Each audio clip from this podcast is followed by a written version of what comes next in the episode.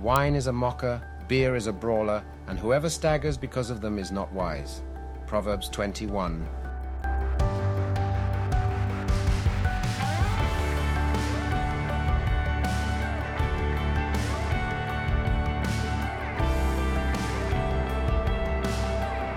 Welcome back to the Go to Hell podcast.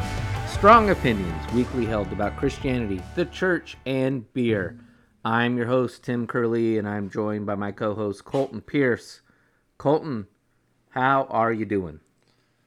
Uh, you know, it's rough. Um, water polo is back this week, uh, but heat advisory. So again, we talked about how hot it gets around here. Um, but we're, I don't even know if it dipped below 75 degrees last night.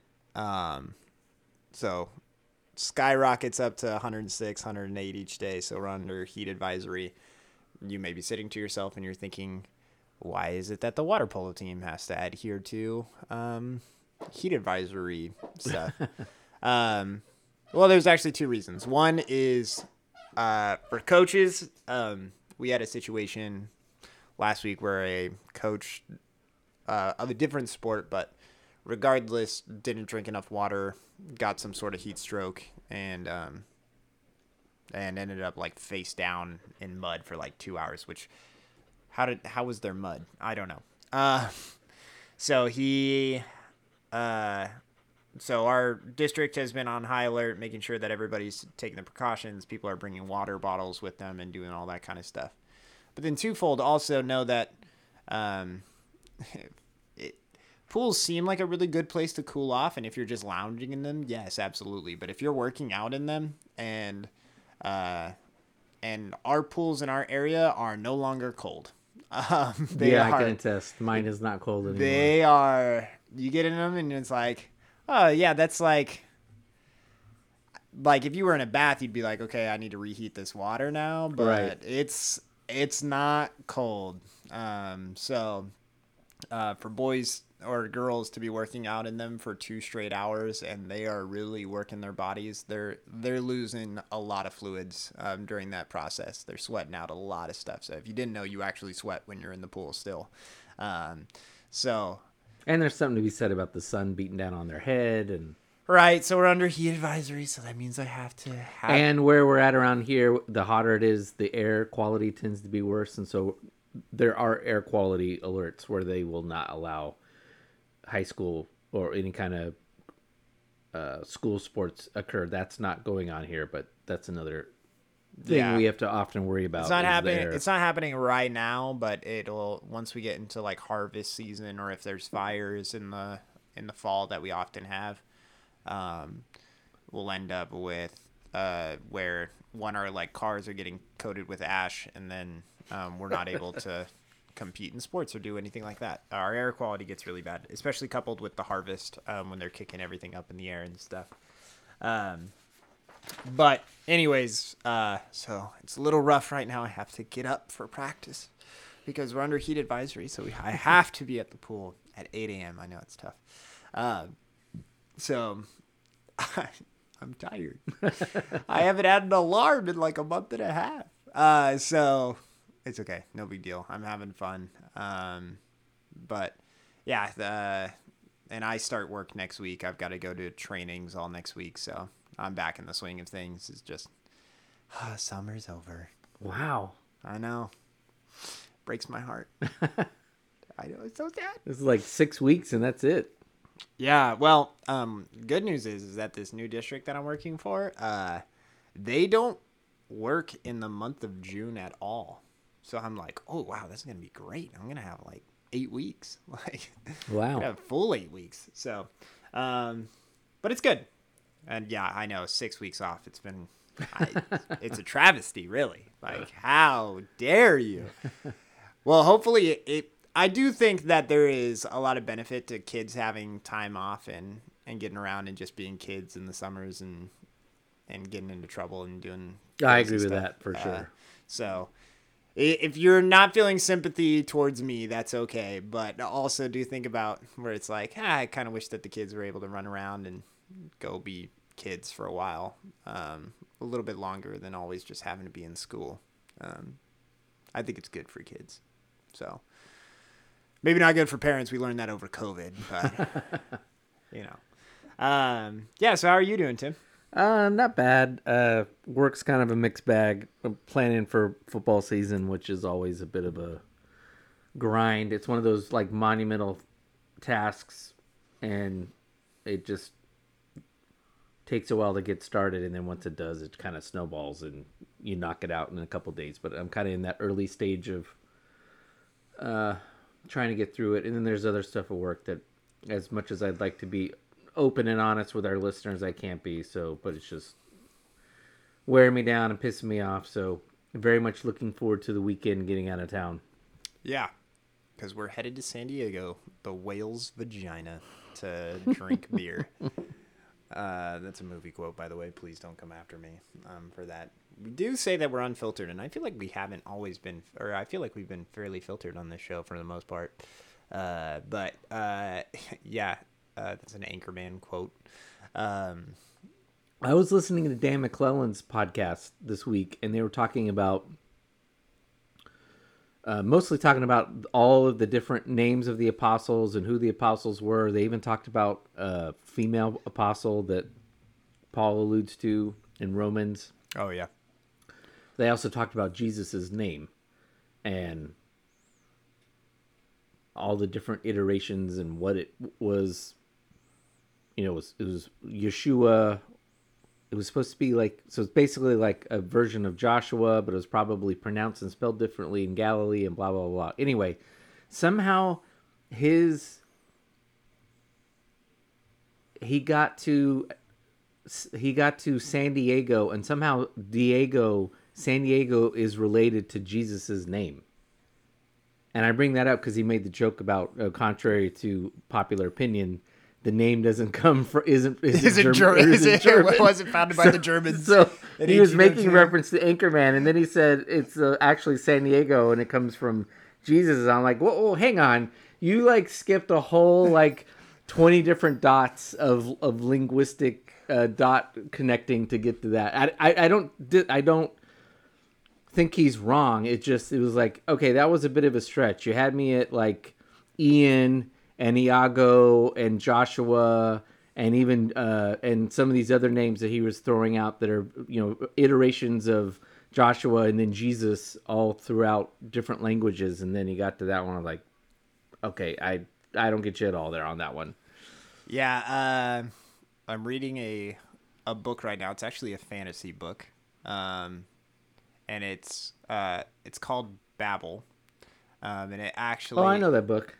Uh, well, it just came out. It's like uh, Oh, it's a different book then. Yeah, it's uh, it's probably only like six months old Oh, okay, now. the different book I'm thinking of. Uh, and it's a lot of fun because uh, the author I've liked this author before. She's written uh, she wrote this trilogy that I had read um, that was really good. Um, she's from she's a Chinese history major. Um, she's from I don't think she's from China. I need to get her full backstory, but um, she's so she's a Chinese history major. She went to not it's not Cambridge. It's Oxford. so I was like, oh man, they're gonna come for me.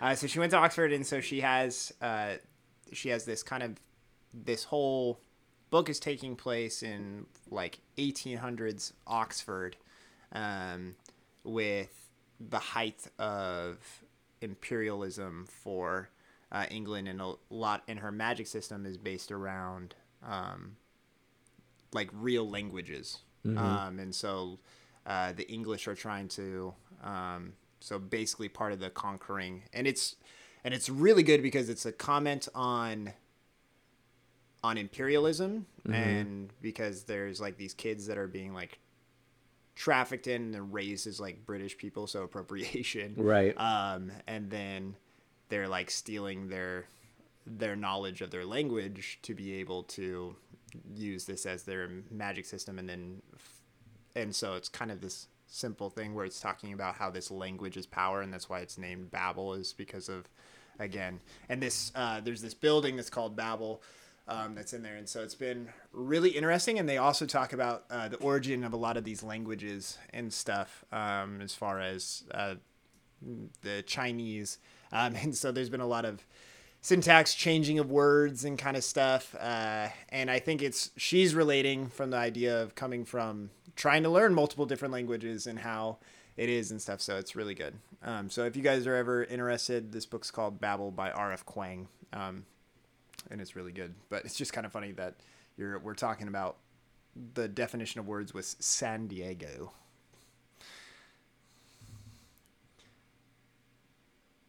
Oh, see, Wikipedia says that it was founded by the Germans. Just kidding. Look, I, I think I got that wrong because they were talking about James quite a bit too. I don't know. Whatever. I think it's a it's a derivation. Diego is a name on itself, not a di- diminutive or anything, as previously identified here as Santiago. So it's a derivative of James or or Jacob or Jacob. So oh, it means Saint Diego. Actually, yeah, I think it just means Saint Diego. Saint Diego, but Diego is somehow a derivative of James. Actually, I Okay. think the definition, or I think the definition has been lost to us. Uh, nobody knows. Uh, Nobody, yeah. We, yeah, we were just trying to impress you. Um, you're right. I was just Scholars to impress you. scholars are not sure. So we'll be there. We'll be drinking beer, having a good time. Uh, We will literally be eating, drinking, and sleeping. That's all we're gonna do.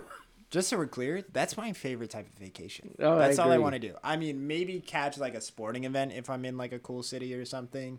Um, but the wave, it uh, like Alex Morgan won't even be there, so it's like you know, um, she's at the Women's World Cup, so it's okay. I don't have to go see a Waves game, so.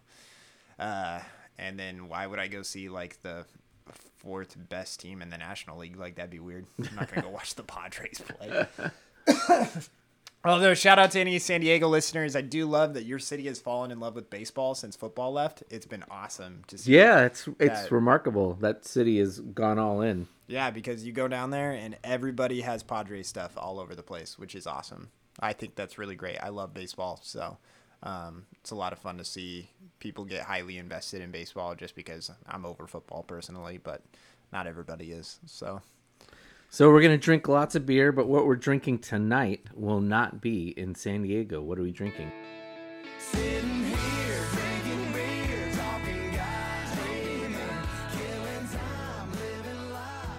No, this is uh, from Wayfinder. It's the original cold IPA.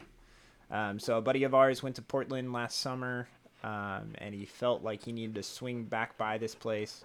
He just wanted to try their cold IPA, and then asked them about it, and they said, "No, yeah, we were the originators of the cold IPA, which is uh, the it's a different way that they make the IPA, where there's a freezing process with the hops, and it creates a really nice balanced, smooth tasting IPA, but also it can kick you in the britches because the ABV still stays fairly high. So it's it's almost kind of like drinking a session, but it still tastes like an IPA. So if you've ever had a session IPA, it's uh, it's light like that, but it's still really good. But we're only putting up about a six point nine percent on this. So It's uh, really tasty. I'm a little suspect of the can of the art label, the label art. It uh, I'm not sure if I'm nothing no- drinking nothing that Hen House wouldn't have given us. something from the occult or a conspiracy theory. It's somewhere in there. There's a serpent and a sword and a trident, and I don't know. It's it's very weird, but uh, Again, nothing that uh, Hen House wouldn't have served us either, except there would have been a chicken on here. Uh, and then, yeah, uh, so they're based out of Portland. Very, very tasty. Got a dank kind of flavor to it, in my opinion. Uh, it's not as yeah. It's it's still crisp, but it's not as uh, it's got more flavor than cold IPAs normally do. With that Yeah. dank flavor. yeah, it's really good. Highly recommend checking it out if you guys are able to find it. Free, uh, no, not Fremont. Uh, Wayfinder Brewing in Portland, Oregon. So delicious. Uh, music. I've been listening to one of my favorite bands. Uh, The Jackson Five. the Doves, although technically it's just Doves. There's no the in the name, but Is it because is it? Are you listening to them because uh, the new Mission Impossible movie is out, so you know, like the Doves being released. Like, From the worst of the Mission Impossible Yeah. movies. what's the director that just Uh, puts the doves and everything? It's the Ch- uh, J- Taiwanese, yeah, in all of his movies, he's got doves. he also did Face Off with uh, Travolta and oh, what's his name from uh, Raising Arizona? Uh, shoot. Anyway, th- in that movie, there's a scene like the the big the big scene between them fighting. There's doves in that movie. He he he loves doves. Uh, no, they're they're uh, they formed in 1998 out of Manchester United, which I mean Manchester United out of Manchester, home of Manchester United. Uh, the Man- only the only team in Manchester. If you ask, if you ask some people, Uh, pound for pound, Manchester might be the greatest music city in the world, at least for Western music. It's phenomenal, amazing how many uh, uh, musical acts have come out of there. Anyway, Doves are it's a three person band, or there's three founders, two twins, and another guy. Uh, very indie rock, uh, what I call studio rock. It's a lot of lot of layers, a lot of different instruments that they're laying down. I've never seen them live. I've kind of been reluctant to see them live because it's so good. Uh, it's another term I have for it is headphones. If you got a really nice set of headphones and just tune out, just tune out the world and listen because there's all kinds of stuff going on in their music. It's not like Pink Floyd. So, anyway, been listening to their second album came out out in early 2000s last broadcast it's spectacular uh you've probably if you've heard their songs it's probably it's been in a tv show or a movie as part of the soundtrack uh, but i highly recommend them if you like that kind of indie prog rock kind of stuff a lot of lot of stuff going on how about you Uh, yeah. So, um, sorry, I'm just I'm pulling this up because I just want to. Uh, I think some of the times, uh, people, well, I think we kind of forget where bands um come from, uh, or just they they came out on the scene. Uh, they play a lot of uh, music and you kind of forget their original sound that made them popular because maybe they've morphed into something later on down the road and you're like and you're like oh, i don't really listen to that band or something so like for me growing up um, or for example like the other day i was listening to um, i was this is random but a friend of ours got in a car accident and i was making muffins for them in the uh, in the kitchen and it was sunday and so I played Sunday Morning by Maroon 5, uh, Oh. which is my favorite Maroon 5 song. And I love the Songs About Jane album, which is their first one. Yes. And if you've listened to Maroon 5 like since the Songs About Jane album, you uh and if that's all you've ever known about Maroon 5 is like, you know, moves like Jagger or um a lot of their their newer stuff, um, which is still good. It's fun, it's poppy. Uh and I'd still say that if you listen to the whole album, like Adam still sprinkles in stuff. Um, but the Songs About Jane album was very much that early thousands, nineties kind of feel. Um, and so those songs were just really great. So that was a lot of fun. I've been listening to them, and then I also did. Um, uh, the other day, I I said this a while back that I was listening with, or I was listening to, um, to Fall Out Boy, um, because of the We Didn't Start the Fire, and so I went back to their original album um, that put them on the map, which was From Under the Cork Tree, and I was listening to it uh, on my way to water polo practice, and I was just like, man, these guys were so much more punk than pop when they first started because they kind of became the pop punk thing. Um, but I just I was like going through their lists of of like lyrics. So it's like our lawyers made us change the name of this song for number one of all the gin joints in all the world. Uh, you know, sugar we're doing down. Nobody puts baby in the corner. I've got a dark alley and a bad idea. Seven minutes in heaven. Sophomore slump. Champagne for my real friends. Uh, number ten, I slept with someone in Fall Out Boy, to like make this song, I was like, golly, a little less sixteen candles. Uh, get busy living or get busy dying. It's uh, yeah, and I was just listening to it. I mean, it's a forty-three minute album from start to end. They're they're just little punk snippets, uh, each about like three minutes long. But I was like, man, this is like so much more punk than I think I gave it credit for growing up. I was like, Mm. like, I just like this, and like you listen to the popular ones and stuff, but when you listen to the album as a whole, and that's what I recommend. Uh, when I was in high school, my senior year, and maybe people already do this, but I think with all artists to get a full breadth of who they are and what they're doing, you should listen to their entire albums.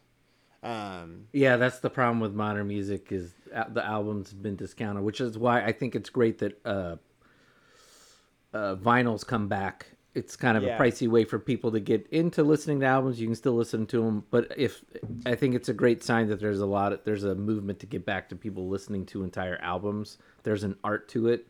The best albums on my top list are because they're like a complete itself is a complete almost work of art where you can tell Yeah. everything fit together. Like dark side of the moon is an unbelievably tight 45 minutes. It's almost like a opera where it's just telling the story and kind of flowing through and and that's that's the way really great albums should be. And the the album that, more and more it became easy to produce albums with CDs and cheaper and all that, I think music companies got lazy, producers got lazy in really driving the artists to make a nice tight album. Um, and I mean one of the one of the great failed experiments was uh, Guns N' Roses "Use Your Illusion" one and two. If they, it's Oh, two, yeah. it's two double albums. There's should have a lot of crap on there. Well, there's a lot of just there's a lot of pure genius surrounded by meh. And if they had if they had tamped that down to like 10 tight songs, that might have been one of the greatest albums of all time. yeah. Um, so I completely agree with you. you. Listen to an entire album, and a lot of times you'll find stuff on there. You're like, this is better than This is the best song. Yeah, exactly. There's uh when so what opened my eyes to it was I think my ju- in between my junior and senior year. Um I had already said that I was a Mumford and Sons fan. Um but Babel had won uh album of the year.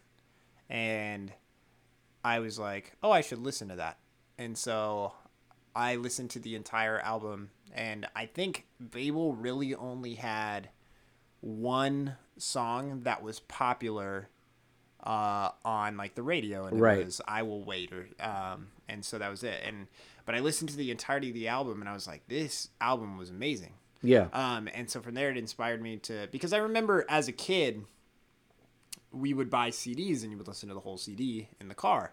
Um, and there's a story being told and, and works of art. Now, don't get me wrong, not every artist does this. No, Okay. Lumineers are like that too. The Lumineers, Yeah, I I think, love do a really albums. good tight album. The first and they're good. the songs that don't make the radio because they tend to be longer and they're just not meant for are much better than the stuff that hits the Oh radio. yeah, one hundred percent. Uh, actually, the I got turned on to the Lumineer. So Ho Hey was really big when I was in high school. That was like the one that was like on commercials. It was in movies. Yeah. Um, but Starbucks used to remember how they used to give out uh, Mm-hmm. an iTunes song, and one song that they gave out was "Stubborn Love," and it's like five and a half minutes. That is my favorite Lumineer song. Yeah. Uh, it's followed by Charlie Boy, like shortly thereafter. That's the one about his brother that's like going to war, um, stuff. And I've seen the Lumineers in concert. They're awesome. Highly recommend going and checking them out. Um, yeah, and uh, it's fun. Uh, it's great listening to artists and getting to know uh, rap music. If you're listening to a really well done rapper, they could be telling a story. Kendrick Lamar is known for this. Um, in uh, the Good Kid, Mad City album, he tells a story. Every single song tells a story of what's going on in a day in Compton. Um, and so you, if you're listening to it, you'll see the day progress. Um, so like it starts off as like, um, like you know, sun shining in Compton. This is it. This is my attitude. It goes to um, he's gonna go see this girl. Um, he's hanging out with his friends. Um, he gets jumped when he sees this girl, and then it becomes he's trying to drink it off. Then he goes, um, him and his friends go to find these guys that jumped him, and uh, one of their buddies gets shot. And then it kind of concludes from there as to what is that, and it's one day in all Wow. of Compton, um, and it's awesome. It's amazing. If you like rap music, I'd highly recommend that album. Um, the album by Kendrick Lamar that's uh, that's considered his greatest album. He did win a Pulitzer Prize for Damn, but he gets a lot of love um, for what um, To Pimp a Butterfly gives, and that one is um, that one starts off. There's a poem um, that goes through it. Uh, and so each stage talks about uh, this conflict that he's going through as a representative of the African American community, of kind of talking about how combative he was, um, going through that, and then this metamorphosis that he goes through, being interested in like being just drugs, women, whatever. Um, and then really kind of elevating above that, kind of going through this time where he's confused on what it is that he wants to be, and then eventually coming back um, into the city and rebuilding um, with people from there. So it's a really, really good, um, powerful album. Um, so, but it's crazy. Like you wouldn't know that unless you listen to it. So, like people know songs from that album. They're like, "Oh yeah, I love this song," but you wouldn't know that there's Right. a story being told unless you actually listen to the whole thing. So, um, awesome, cool stuff that happens. Um, highly recommend. One more artist that's compl- when you do some deep when you go all the way back to their origins, Fleetwood Mac. First couple albums Yeah. is completely different. It's a 100% it's just a totally different band. Uh it's uh I don't remember it's one of the members who s- stayed in Fleetwood Mac all the way through with Stevie Nicks and what's her name. But uh, one of the original founder members was Peter Green, a guitar player. He actually wrote Black Magic Woman. The version that you know from Santana is actually a cover. Uh, Peter Green's version is actually is arguably not actually, but arguably better. I prefer it. It's different. Um, and Peter Green is one of the most underrated and I kind of I think lost guitar players uh, in rock music. He's he is the one guy BB King BB King said he's the only guy that gives me sweats. That's how good he is. Uh, was it was he died during COVID. So uh, if you want to go back, listen to old Fleetwood Mac before they were who they became in the late '70s and '80s, which I'm not disrespecting that iteration of the band. What they did was phenomenal. Uh, what's the big famous? You album? mean Ru- no, wait, rumors? you mean the you mean the team or you mean the group that became famous in like 2019? That was when they became famous because of some dude with an ocean spray bottle. Is that what you're talking about? Is that the band you're talking about? I thought that they were a 2019 band. You mean to tell me they were in the 70s? That's crazy. Uh, Rumors is one of the great albums. So uh, Stevie Nicks does. I have a. She's very easy to make fun of. Let's put it that way. Sometimes she's a little too much of a Billy Goat on when she's singing, but other What's times my she sounds favorite good. song from that Rumors album? Oh, that's a good question. I have to pull it up. My favorite song. I know which one's my favorite. I just can't remember the name of it. I like the uh, the one where uh, they're doing the finger picking on the guitar. Uh, it's like never going back again. Isn't that what it's called? Never going back again. Good That's call. my favorite one. I like. It's only one. two minutes. Yeah, but I love those two minutes. Uh, that's my favorite. I mean, Chains is good. There's great songs on there. I do not like "Don't Stop" because it got ruined by politics in the early '90s. It was the song of the Clintons or the or Al Gore. I don't, and it's not because of Al Gore. It's just like it got played over and It'll over soon again. be here. Yeah, it got over and over again. It's, uh... All right, Yeah, I guess. clean up on aisle five. Yeah, I guess we can stop talking about music. Do you have any other cleanups besides the one that I told you about? I don't think so. All right, Colton's cleanup. Uh, I think that. Actually, I don't even know if this is a cleanup. I mean, I, we said no. I mean, like it is a Oh, cleanup. no, I'm chuckling because a lot of times this will come up, and I and it a lot of the stuff that's come up like this, we need to just come up with a different name because like it's not really a hot topic. It's not really a cleanup. It's something else. So Well, I mean, I'm just cleaning up what I said earlier, I guess. But it's actually I've been challenged this week. I don't know. We had our conversation last week, and hopefully you guys got a chance to listen to the last week's podcast. It was a good um, experience. I think that was the most Bible study esque that we have been on this show. I felt like it was really kind of as far as I don't know if we've always talked about things that were like this is something that I struggle with, you know, in like the aspect oh, I of thought faith. Bible study in that sense. Okay, yeah. Yeah, yeah, yeah. So I was like, this is what I struggle with in the aspect of this faith, where I was like, eh, yeah. And so I thought about it, went home, and then I probably didn't think about it for the rest of the week. I was like, I went home, thought about it, and I'm like, mm, you know, grumpy, like, okay, whatever. And again, if you if you listen to last week's, it, it's more about the the faith. Um, and the spirit moving and just that language that we talked about at the very beginning of that and hopefully if you listen to the rest of that podcast we we or i felt like we moved past that and i was like yeah 100% that's that makes sense. Uh, tim was making really good points. Um, and i was but i felt like at the beginning i was kind of a little shut down. Like i was like eh, you know. I think we both made it clear that, or I made it clear for the both of us that uh, the spiritual side of faith is not our strong suit, and we're more intellectual in our faith. And I still struggle whether or not that's a problem for us, like it's a weakness in our relationship with Jesus. And sometimes I think that the Christianity, to use the the broad term, Christianity is bigger than that, and Jesus meets people where they're at, either individually or where the culture's at. And um, you know, the fact of the matter is, Christianity's become a lot more intellectual since the Enlightenment, and so, um, whether it's a reflection of the culture and Christianity changing, because we've we've talked about in in previous episodes about how in the third world Christianity is much more spiritual. Like you might go to an Episcopal church here in the United States, and no disrespect to you Episcopalians, it's as dry. There's no like, there's no spiritualness. I mean, uh, well, yeah, there's no spiritualness in service and stuff like that. That's not to say that you might be you're not charismatic you're not charismatic. That's not the case in the third world. Whatever flavor, quote unquote, denomination you're practicing in Africa and South America in particular, and probably maybe Asia, but particularly the southern hemisphere, it whether it's Catholic or Protestant, it is very charismatic, almost Pentecostal. One maybe, and maybe that's probably, and I think probably what I have the issue with, and I think we disclosed this last week, but I don't think I, I really wrestled it to the ground as well as I've been able to over a week.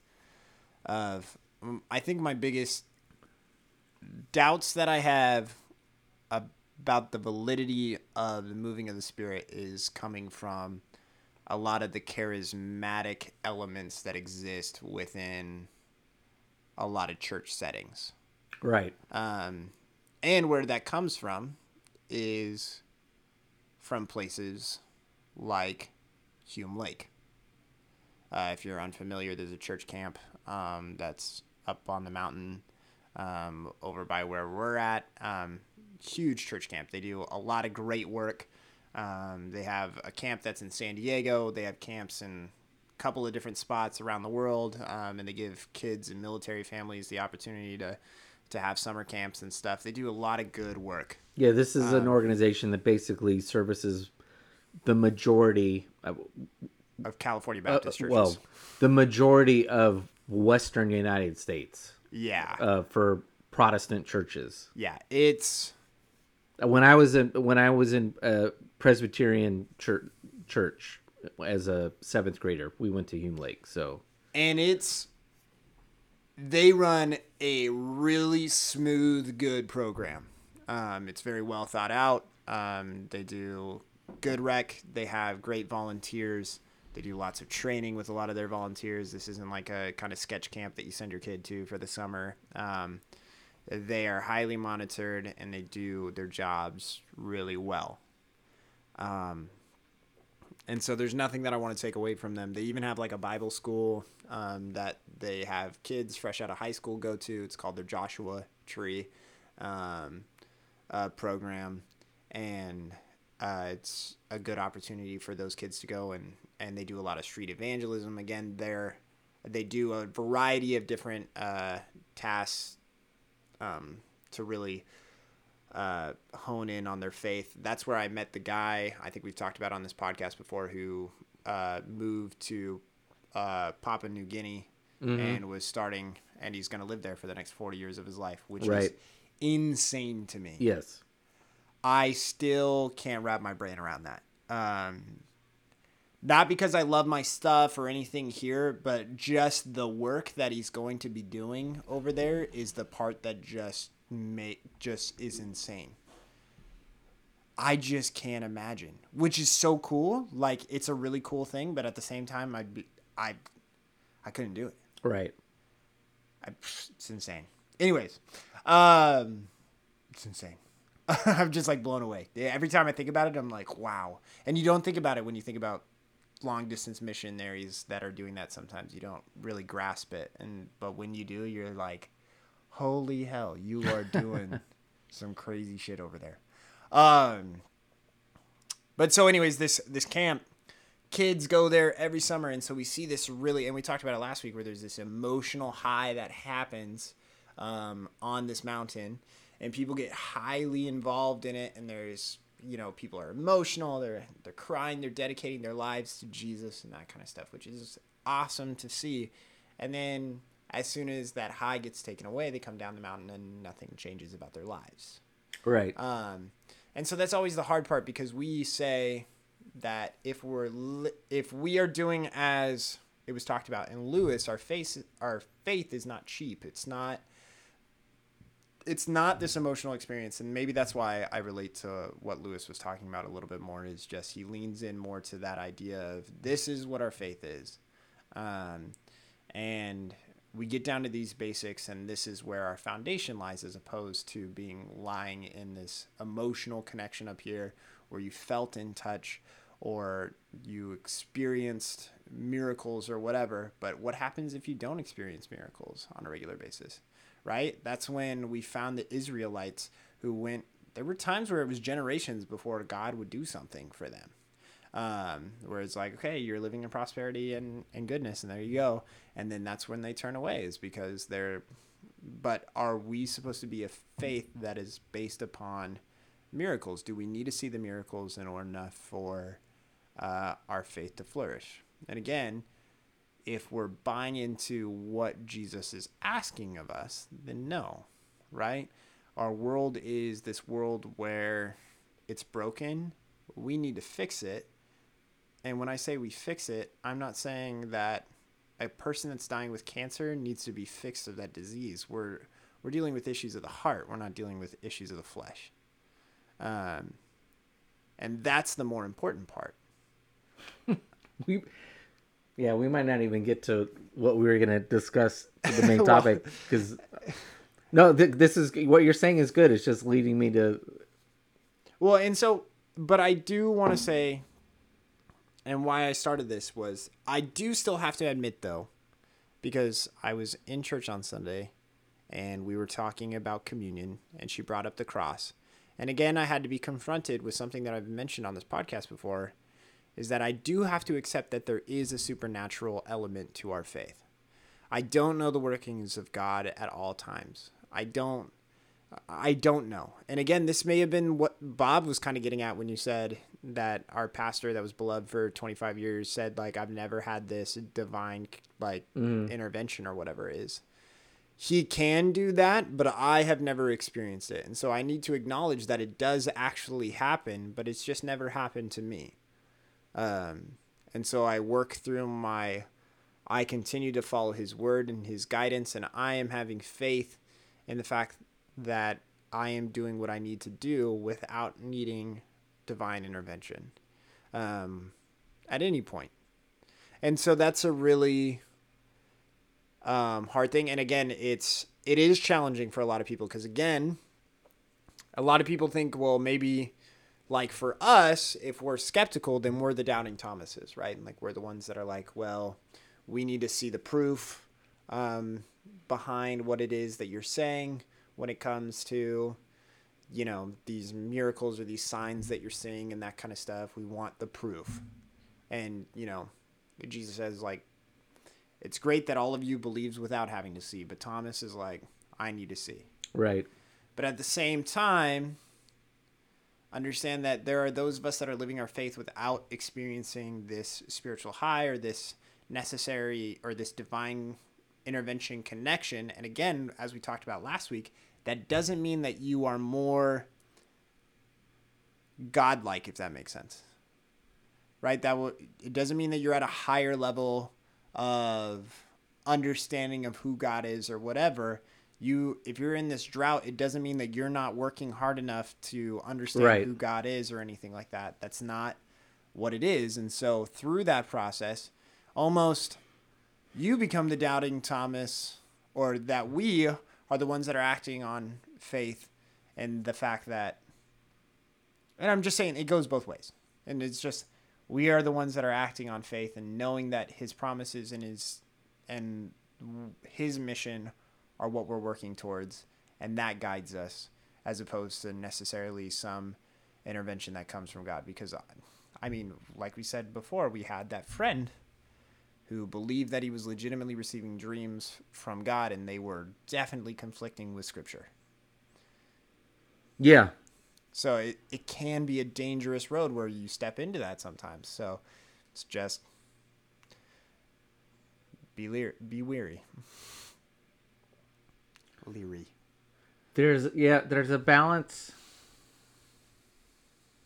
Look, the if you're listening to us and you're not you're not up on all the different flavors of the church. There's there are two extremes in the church. There's on one side, I don't know if this is a Calvinist thing or it's just espoused by some Calvinists, but uh, for instance, John MacArthur has been adamant his entire career. There is no such thing as charis- charismatic as charismaticism. In fact, it is. I don't think he would go so far as to say they are not Christians, but there's some level of fakeness there that is not Christianity, that what they're experiencing is not genuine. And he bases that on an idea he didn't invent. Again, it's been around for a long time, but he repeats it, and he's the one who's off the top of my head. I don't know who- originated this, but there's a belief on that side of the church that there's the depiction of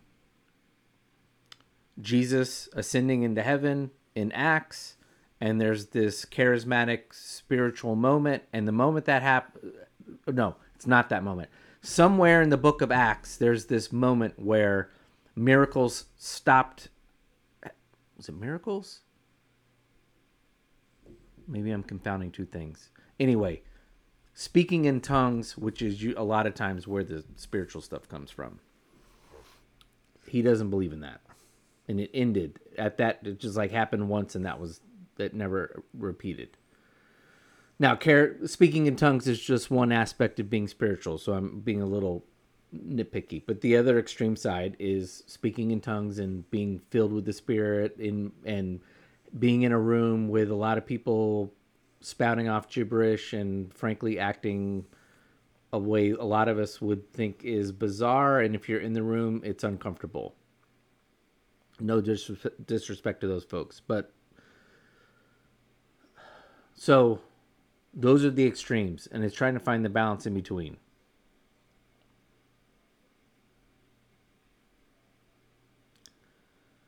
And I do think for those of us who've who've I think the spirit has been a lot because we've become in the in the enlightenment we've become a lot more intellectual about the Bible. We've bro- broken it down down to the verse where we come up with cockamamie theories based on one stupid verse. We pull it out of and everything's just become how we think about the Bible. Yeah.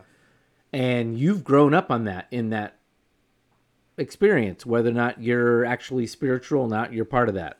I'm part of that. There's people who, I don't know, for whatever reason, they're just wired differently. They tend to be more spiritual. I will say this.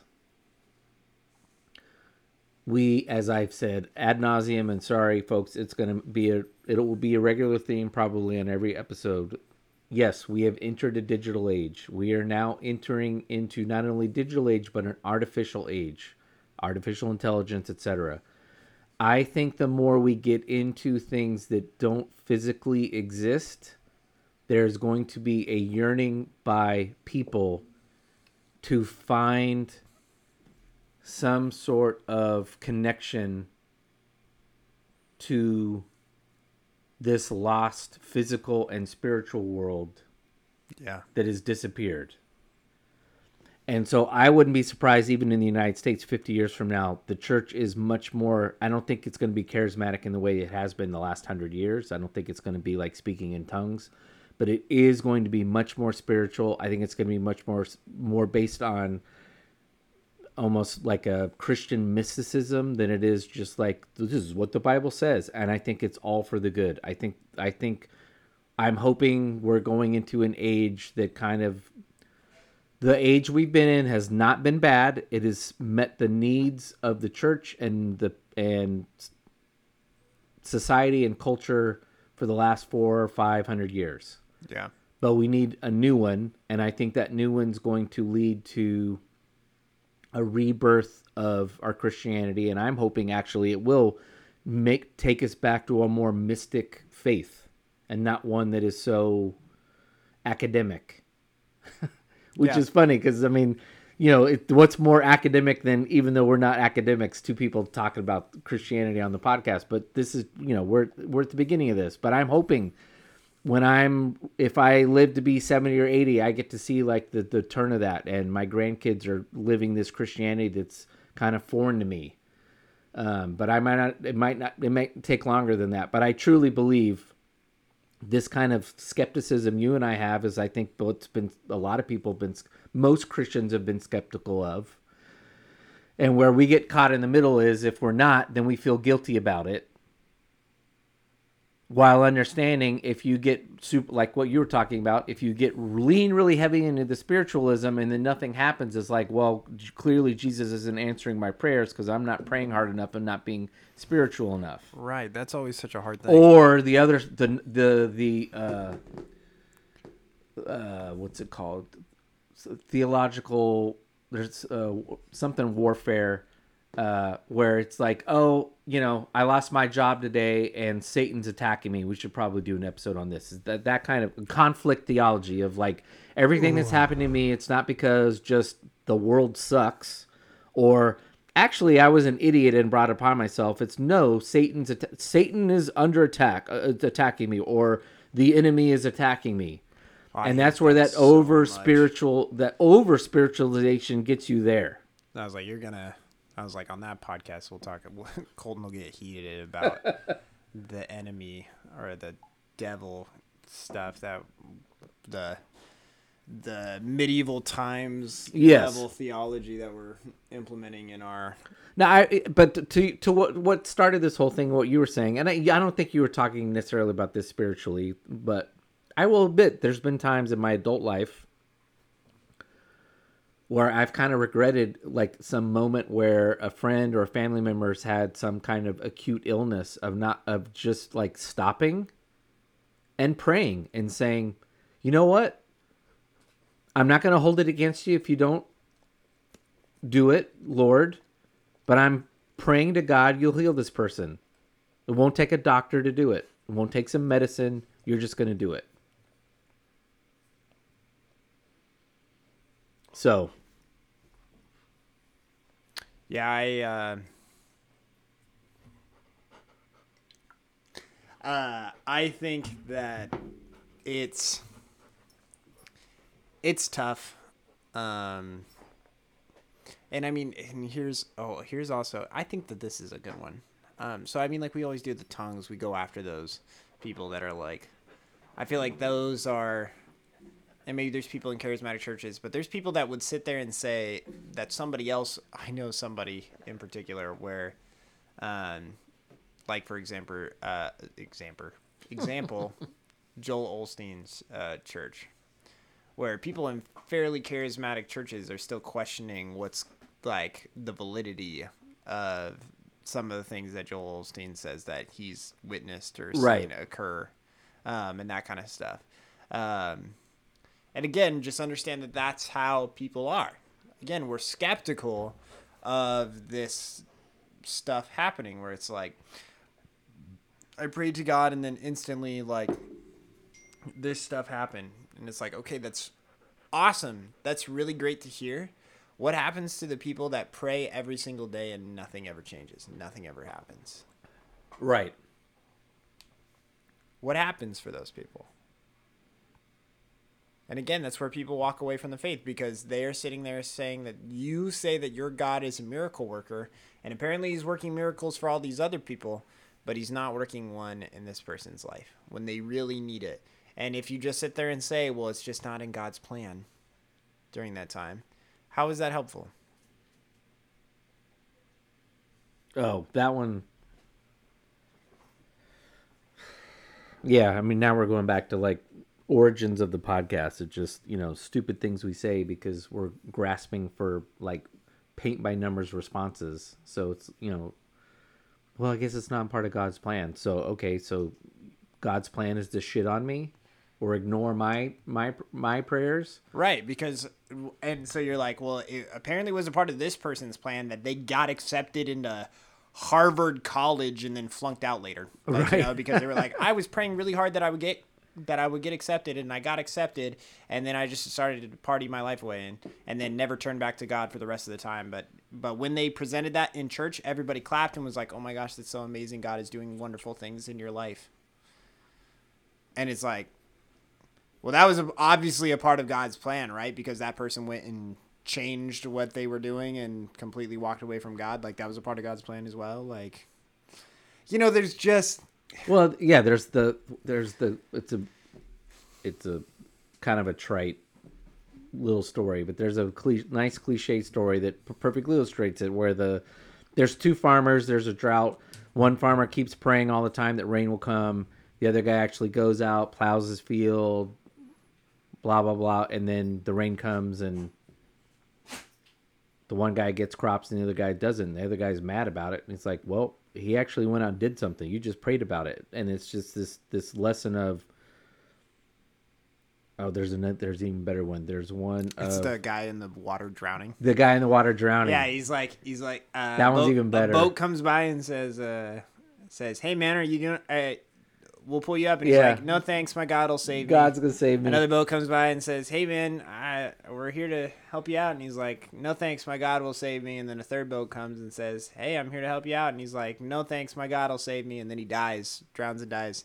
He ends up in heaven and he's like, "God, what the heck? I was drowning and you didn't save me." And he said, "I sent you three Yeah, boats." sent you three boats. and so I think that's the you know again, there's this tension of I think if you're if you only think the kingdom of heaven is about you doing something, it can lead to you turning yourself into a, your own little god or you taking blame for things that are outside of your control because you're not doing enough. And the other side is you just sitting back and being like, well, you know, God will sort shit out, and we just got to pray harder. Which I guess you wouldn't use shit and pray in the same sentence. I don't know. Maybe you might if you're, but anyway, and it's somewhere in between. I think those of us. I, I so going back to what you brought up, I think yeah, it's probably a good thing you got challenged. You're like maybe I need to be you know lean a little bit more in on prayer or something, and Yeah, and I think that always prayer, and I think that this is a good spot where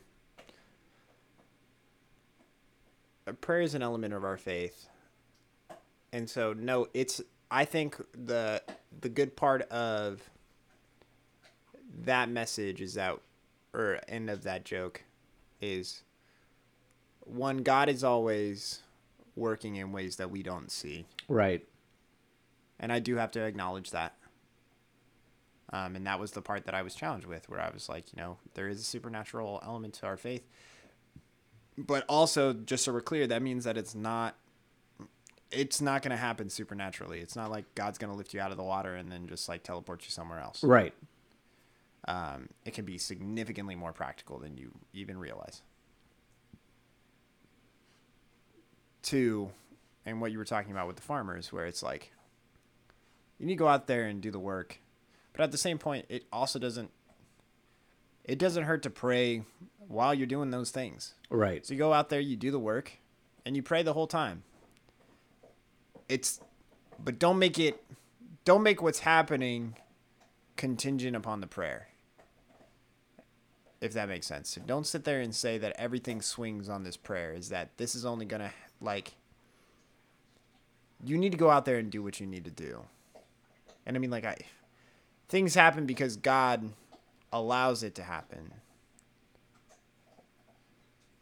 But don't sit there and think that you didn't pray hard enough or that your faith wasn't what allowed for this to happen.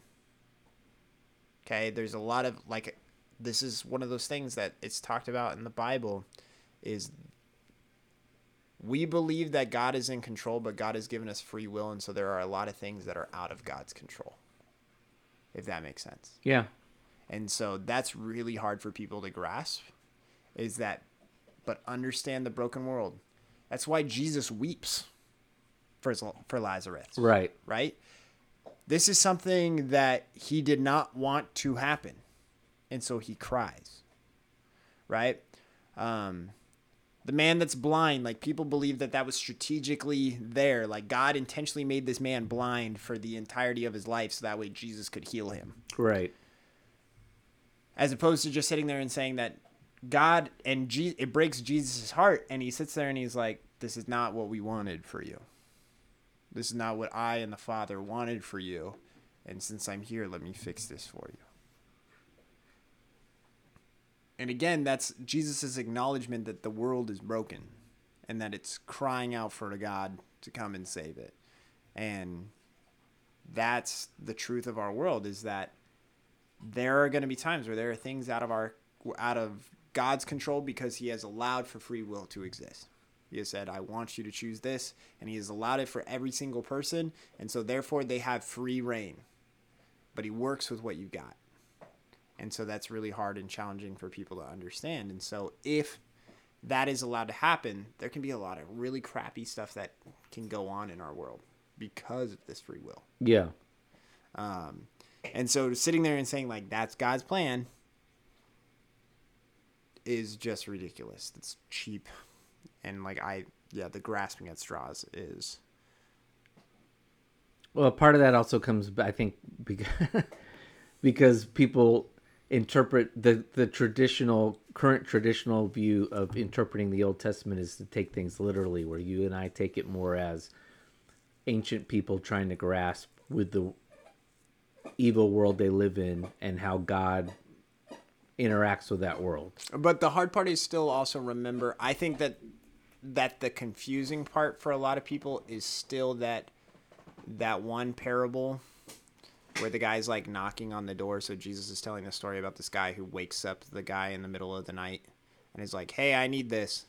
And he's just persistent and he's annoying enough that eventually the guy gets up and like helps him out with whatever it is that he needs. Right.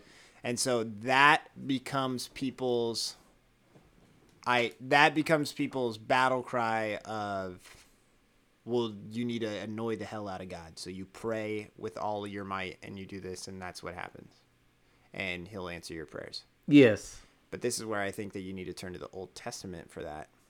And you go and you look at David and what he did for uh, Bathsheba's first child. And where he wore a sackcloth. And while the child was sick before it died, he continually prayed and wept and tried his hardest to make sure that the baby was able to live. And yet it still died Yes. um, and again acknowledging that um,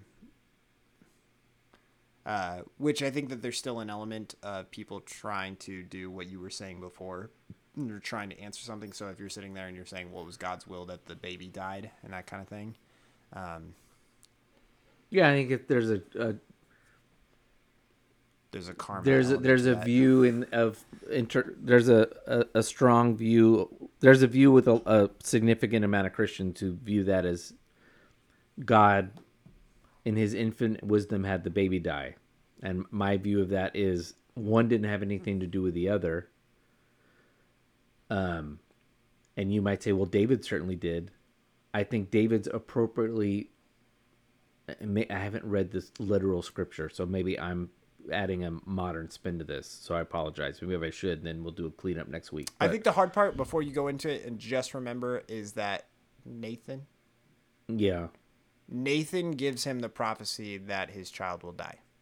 Oh, that okay. That's true. So I was like, so I was like, so Nathan comes in and says, your child's gonna die. He also tells him like the stuff about his sons and like all that kind of stuff. Like there's things that are gonna happen um, because of this decision. right. um, and you will never see the temple be built. Blah blah blah. But I also still there's there's debate about that. I don't know if on this podcast like it'll be like Yeah, I don't wanna go down the rabbit hole. I was like I don't want to go down there. Uh, Uh, uh, there's a guy named Dan McClellan who would probably explain that to you if you want to go check him out. um. Anyway, Thanks for listening to the Go to Hell podcast. Show voiceovers courtesy of ElevenLabs. Please subscribe, rate, and review. Post your comments, questions, criticisms, or an invitation to Hades on Twitter at the Go to Hell Pod and Instagram at Go to Hell Pod.